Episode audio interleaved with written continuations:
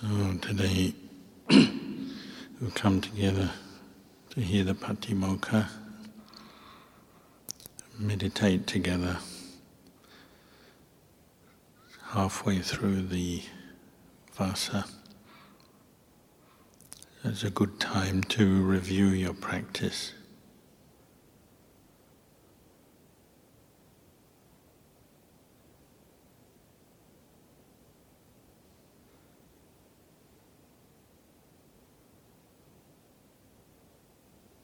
Say there's no point practicing without some idea of the goal, the vision, what you're aiming for, which is liberation from suffering, nibbana.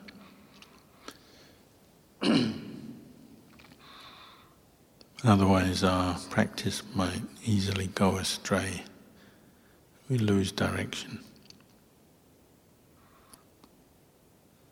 But also we can get caught up in the goals and the visions. If there's no practice, then they're just idealism.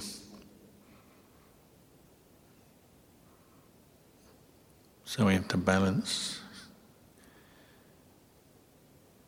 and use some wisdom as we practice.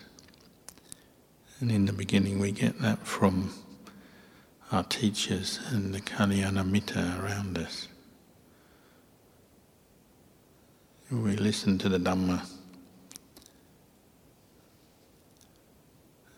and then we internalize it, we reflect on it for ourselves.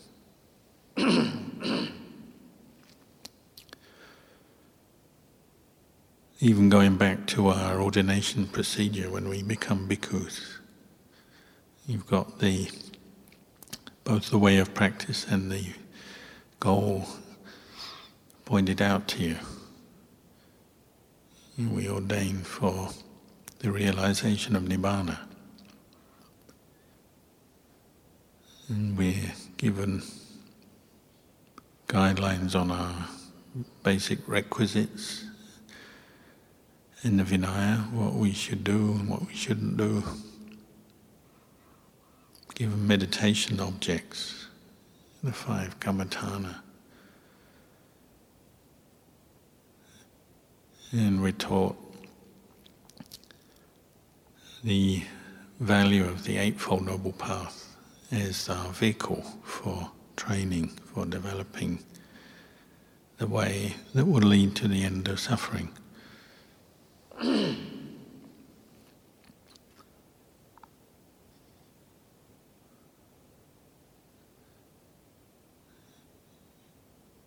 we told the importance of sila. Sila paripavito samadhi mahapalohoti mahanisangso. Samadhi, when practiced with sila, is of great benefit. Samadhi paripavita panya mahapalahoti mahanisangsa.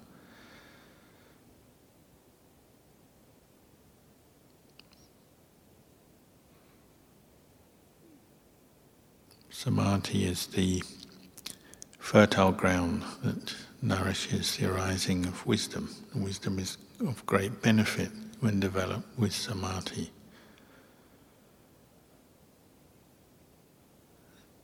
The Buddhist path and teachings don't have a monopoly on sila or samadhi or panya.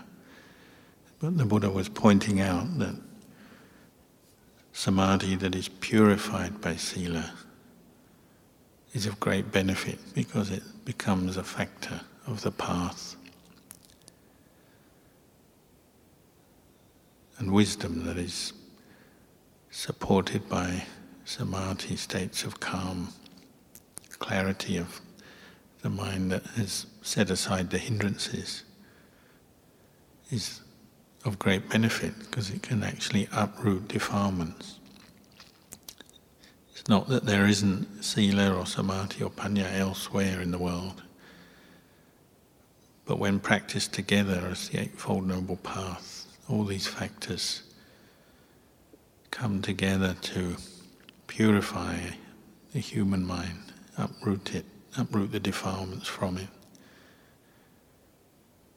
Develop clear knowledge and vision.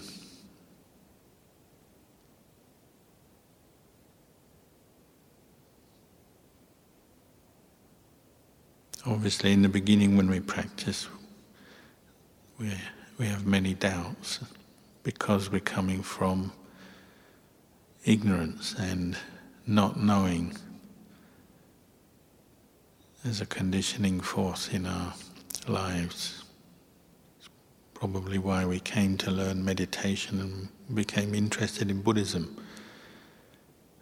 Because we had an inkling that there's we have suffering, but we don't know how to deal with it properly.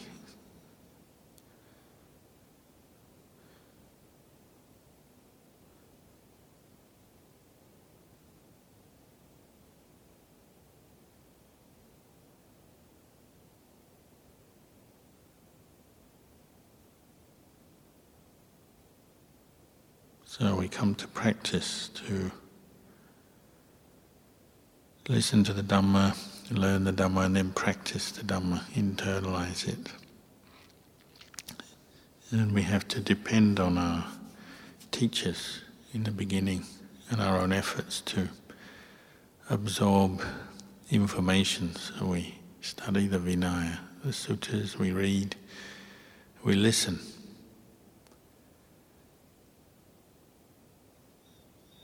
But then we also have to train to develop the ability to pay attention, develop mindfulness, develop the calm that comes as we learn to pay attention, more aware, more focused. And then we have to train in wisdom as well. It's not something that necessarily automatically pops up in the mind. Sometimes it seems like that, but there has to be causes for insight, wisdom to arise. So we have to train in that.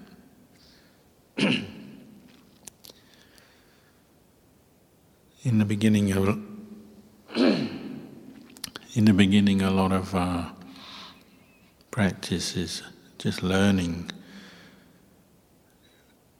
what leads to what. You know, we take on the Vinaya, the Sila, because as monks, we're, you might say we're obliged to. We're told to, we're encouraged to. But Vinaya is something you practice, so you reflect on it as you're keeping it. In the beginning, it may seem daunting, so many rules, so many practices. But if you see it as a vehicle for learning about yourself, about the human mind, and the way to end suffering, it's a worthwhile pursuit. We put effort into learning, practicing, and then reflecting on the results of the practice of the Vinaya. If we stayed as we were before as lay people, well, we'd never know. And one way that the human mind grows in wisdom and understanding is by doing things that we haven't done before, taking on challenges, learning new things.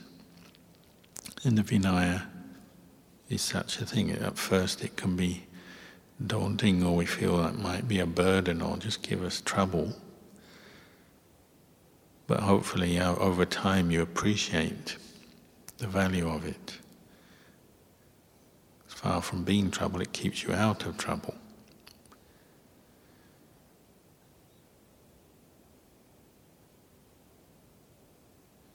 You have to be willing to practice with it and learn from it first before you can appreciate it. And of course, maybe we don't remember every single rule and every refinement of every rule but your mind starts to pick up themes and the different aspects of the Vinaya, what it's pointing to, the training of the mind to restrain our speech, our actions, and then training the refinement of the mind to understand what is wholesome Dhamma and what is unwholesome. We see the unwholesome Dhammas, they only harm us, they leave negative mental impressions, they lead to suffering, suffering of others, sometimes suffering of ourselves. Whereas wholesome Dhammas, the Vinaya is pointing to and encouraging as we keep it, only lead to more peace, more understanding, better relations with others, better relations with ourselves. It's just something you learn, you pick up over time, so then you trust the Vinaya more.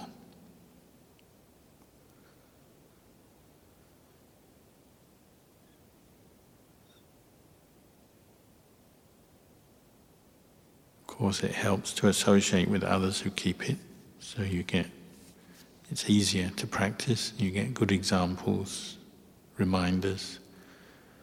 But then, as you practice, you also get your own confidence as you understand more clearly why why we do things. What's the purpose of it? And all the practice of the path, the aspects of the path, similar. It's natural to doubt in the beginning. But we hear the explanations and we practice, and those doubts start to fade as we really know for ourselves what is conducive to peace and understanding, what's harmful, what leads to more suffering, whether it's on the level of action, speech, or just mind, mental states.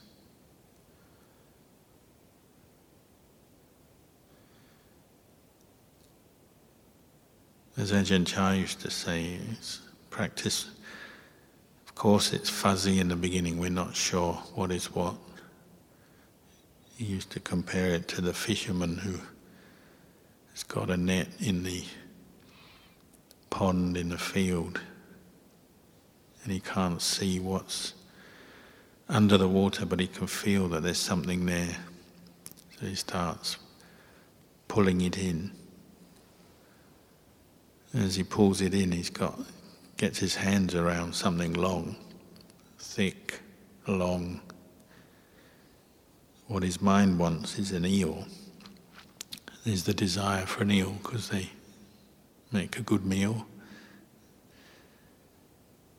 But there's also the doubt maybe it's a snake. And he can't see yet, so he can just keep pulling in, pulling the net in, trying to grab the, the creature. So only when he pulls it up and sees the markings on its back, then he's sure it's a snake. Immediately drops it.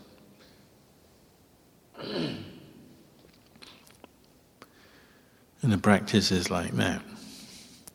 We all want peace, happiness, progress, success. We're feeling our way, fumbling our way, groping around. It's the the unenlightened mind gropes around, fuzzy, fumbles. But as we practice more, we're more paying attention more, closing in, closing in, and we see more clearly whether it is harmful or supportive to the practice, whatever the thought, the attitude, what we've said, what we've done.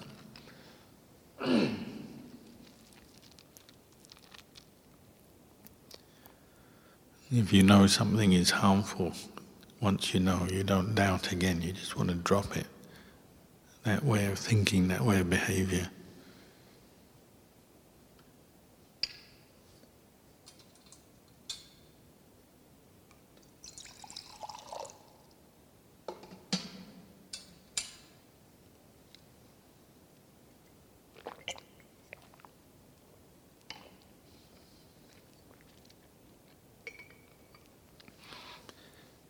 Once you know something, you don't doubt.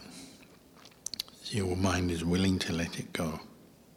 What is hot, you don't want to get burnt, you'll drop quickly.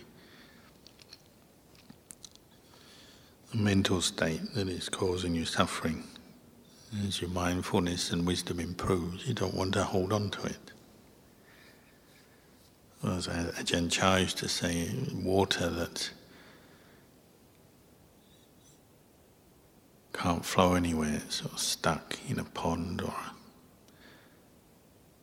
a, a vessel, gradually goes rotten. You know, our thoughts and our wrong views and wrong thinking, if you keep holding on, gradually it goes rotten in your mind. The only thing to do is let go. But In the beginning, we have to listen a lot, learn a lot. Because we're conditioned by ignorance, we can't expect to know everything. So, very, very few practitioners are wise from the off, from day one. We have to learn through the practice, which means you have to be willing to step out and do the practice. Challenge yourself, put forth effort. That's how we grow or mature. I remember when I was a young monk, we went to see one teacher, Luang Por Pian. He was famous for looking very similar to Ajahn Chah, his facial features. Some lay people would see him actually think it was Ajahn Chah.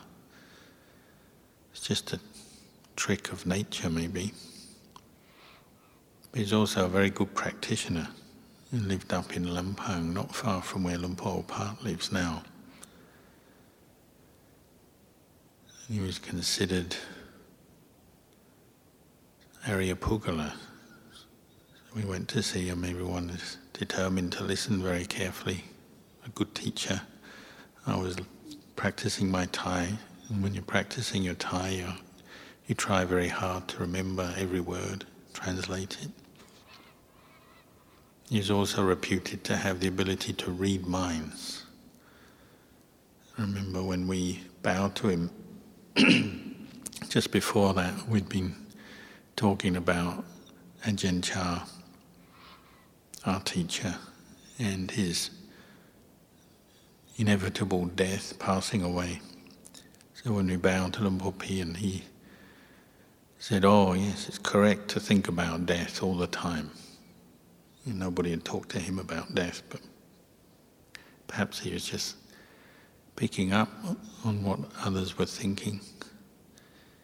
And he went on to say, we have to think about death all the time because it makes us heedful, heedful of our actions when you reflect on the impermanence of life. This is why the Buddha gave it as a last teaching. all formations are impermanent. Practice with heedfulness and cultivate heedfulness. And Luang gave one of those um, talks about the mind of a Sotapanna. Because a lot of the young monks like to ask those questions. Perhaps again he almost predicted what people were thinking about or what they wanted to ask. So they didn't, in the end, didn't have to ask. He said the mind of a Sotapanna always focused on Nibbana and always aware of the impermanence of life, constantly reflecting on death as a meditation to make themselves heedful.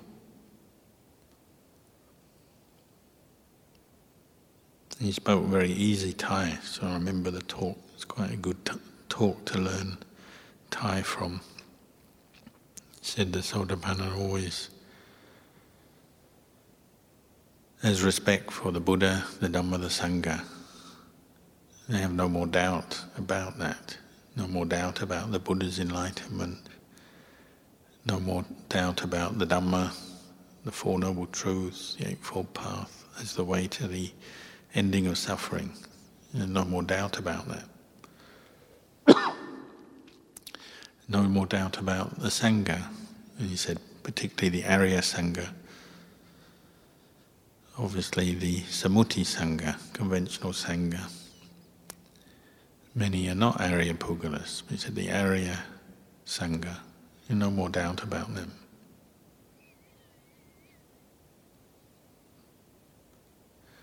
No more doubt about Sila. It's in the mind of a Sotapanna, it's, there's no more intention to break the five precepts the traditional way, explanation, and the whole Bhikkhu Vinaya really reduces down to the five precepts. So if you're struggling with some of the refinements of the rules, we'll just start there. Because they, they spring out of or develop out of the five precepts. You know, Sotapanna won't break the five precepts even on pain of losing their life. You know, the mind just won't go go there anymore. It won't have the thought to kill, to steal, commit sexual misconduct, deliberately lie or abuse, or to drink alcohol, take drugs.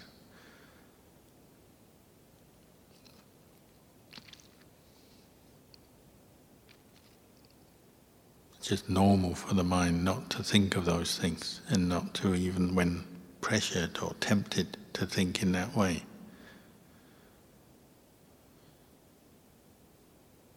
Then he went on and re- reiterated about the mind of the Sotapanna, focused on Nibbana all the time, reflecting on death and the impermanence of life constantly. That everything they do is for Nibbana, whether it's meditation or just a mundane task like emptying a spittoon, washing out a toilet. It's all done with the mind on nibbana, on letting go, letting go of self, attachment. And it's done for the good of others. So that comes up naturally. If you're letting go of self, then you develop kindness and compassion towards others. Many of the things we do are using our skills and our time and our energy for the benefit of others. If your mind is focused on Nibbana, there's no problem with that. It's not contradictory.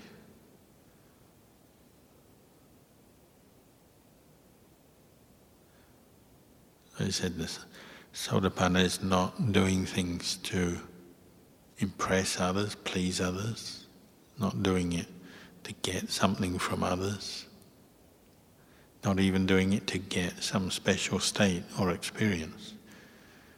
The activities they do, the teaching, the cleaning, the whatever they might do, they're just doing it because it's useful things that need to be done. But the mind is always focused on nibbana and on letting go and seeing the impermanence of the khandhas, the impermanence of life. Just constantly focused in that way.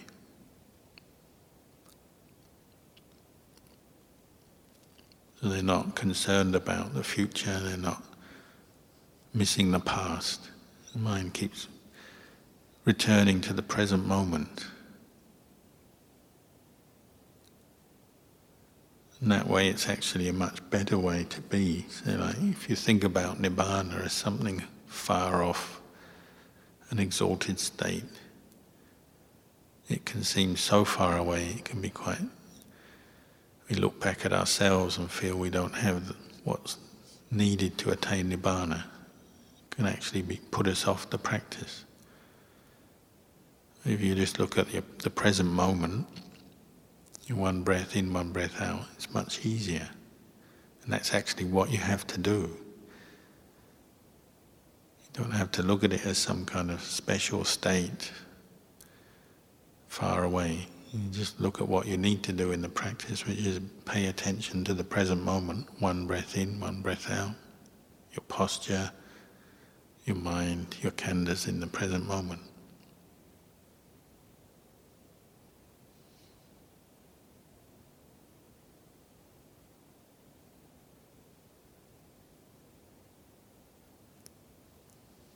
So the teachings we receive from visiting monks, monks we visit, readings, listening, it's all valuable for reminding us of the path, giving us the information we need, the inspiration we need.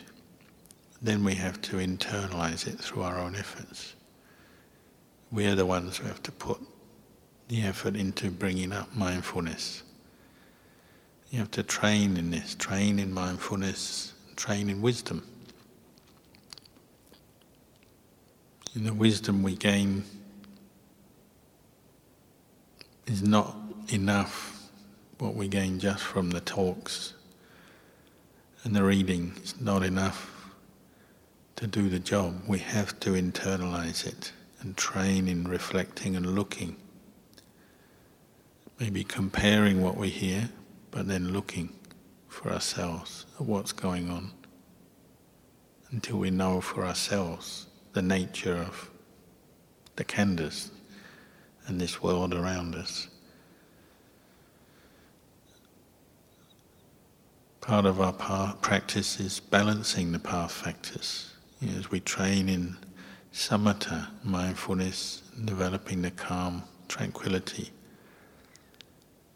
you can see it's very necessary a lot of the time because we have so much random thinking, distracted thinking, different negative emotions popping up, our reactions to things. We need to calm down.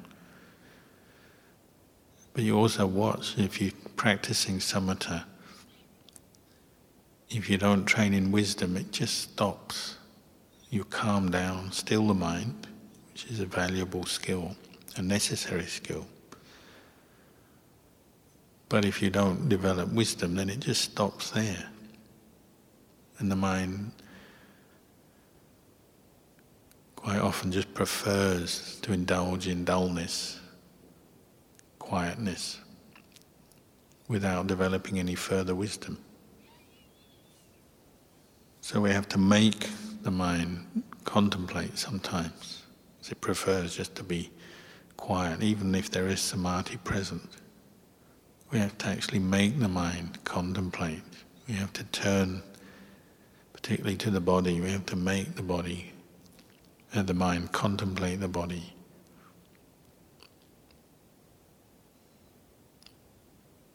Often the mind is very stubborn, especially if you have been doing samatha practice. The development of wisdom uses up mental energy, involves more movement of the mind, watching, learning.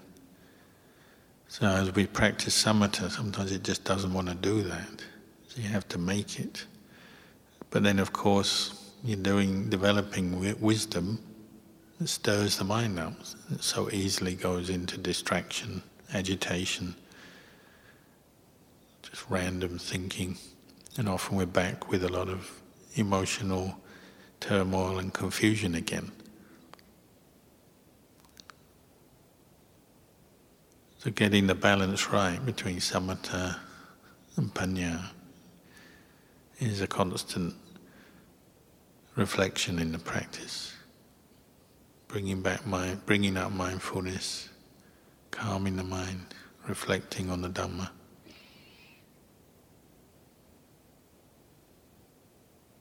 But obviously, uh, the more you do it, the more balance, the more you understand this balance, you understand what you need to do. You understand how to develop different postures. It's your walking meditation how to be mindful as you walk, how to contemplate as you walk, what to contemplate. Contemplate. Sometimes they say just contemplate whatever's arising, contemplate that, whatever you're feeling. Whether you're feeling bored, interested, tired, energetic, good, bad, just contemplate that, observe how your body feels, how your mind feels. And as you bring mindfulness up, that detached, detached awareness knows the experience for what it is. It's just an experience, a feeling arising, passing away.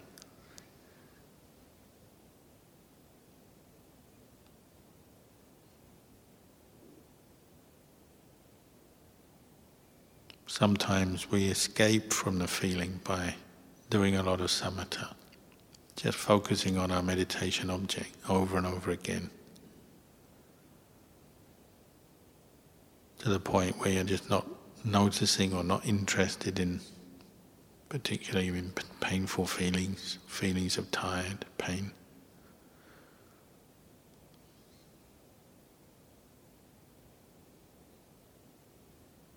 Other times, if that's not working or just out of interest, you take it on as a challenge to actually put your mindfulness on the feeling, on the pain, and investigate it. And again, bring up this detached awareness, knowing the pain but not reacting with aversion.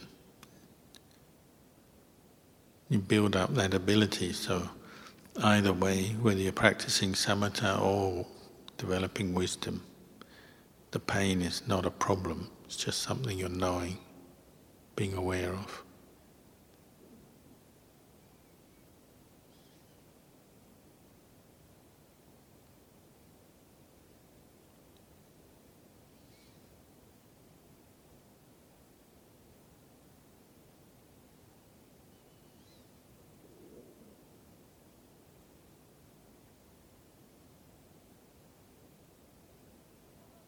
If you keep practicing like this, then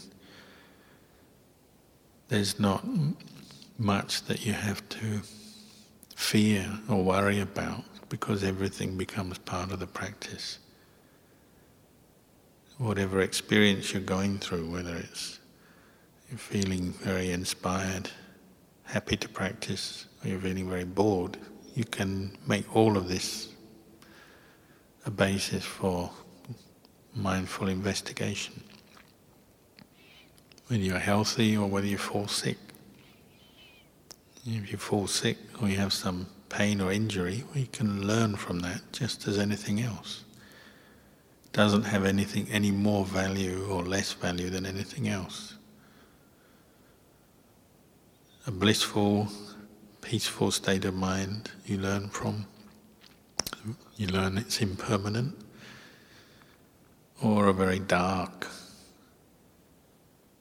negative state of mind, you can also learn from. It's impermanent. And this is what matures the mind. As Ajahn Chah says, it's the, the development of this kind of knowledge.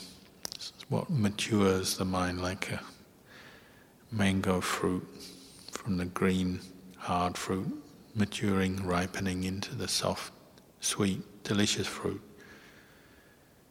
As you keep contemplating, you get to know things, especially over and over again.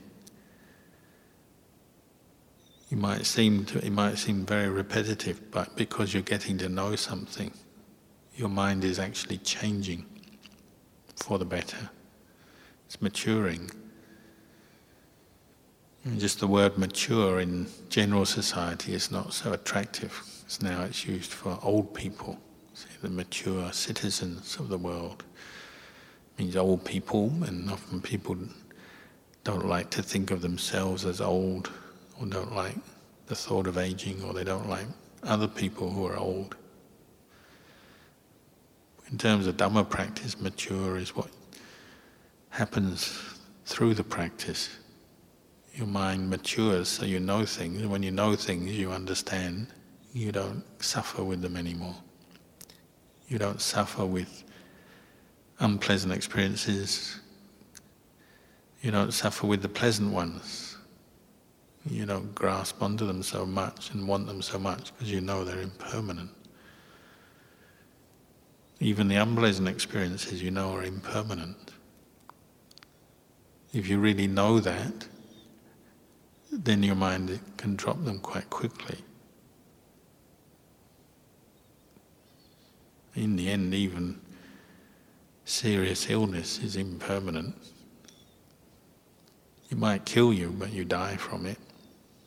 It's impermanent in that way. You escape from it through death. In the end, there's nothing, however unpleasant pleasant in this world, that's permanent.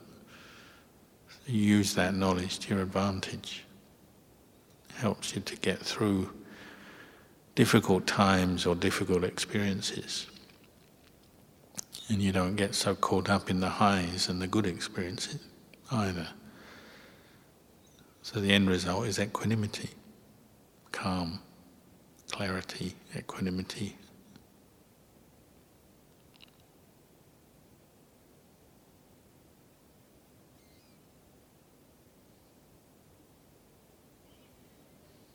So I'll leave you with these reflections tonight.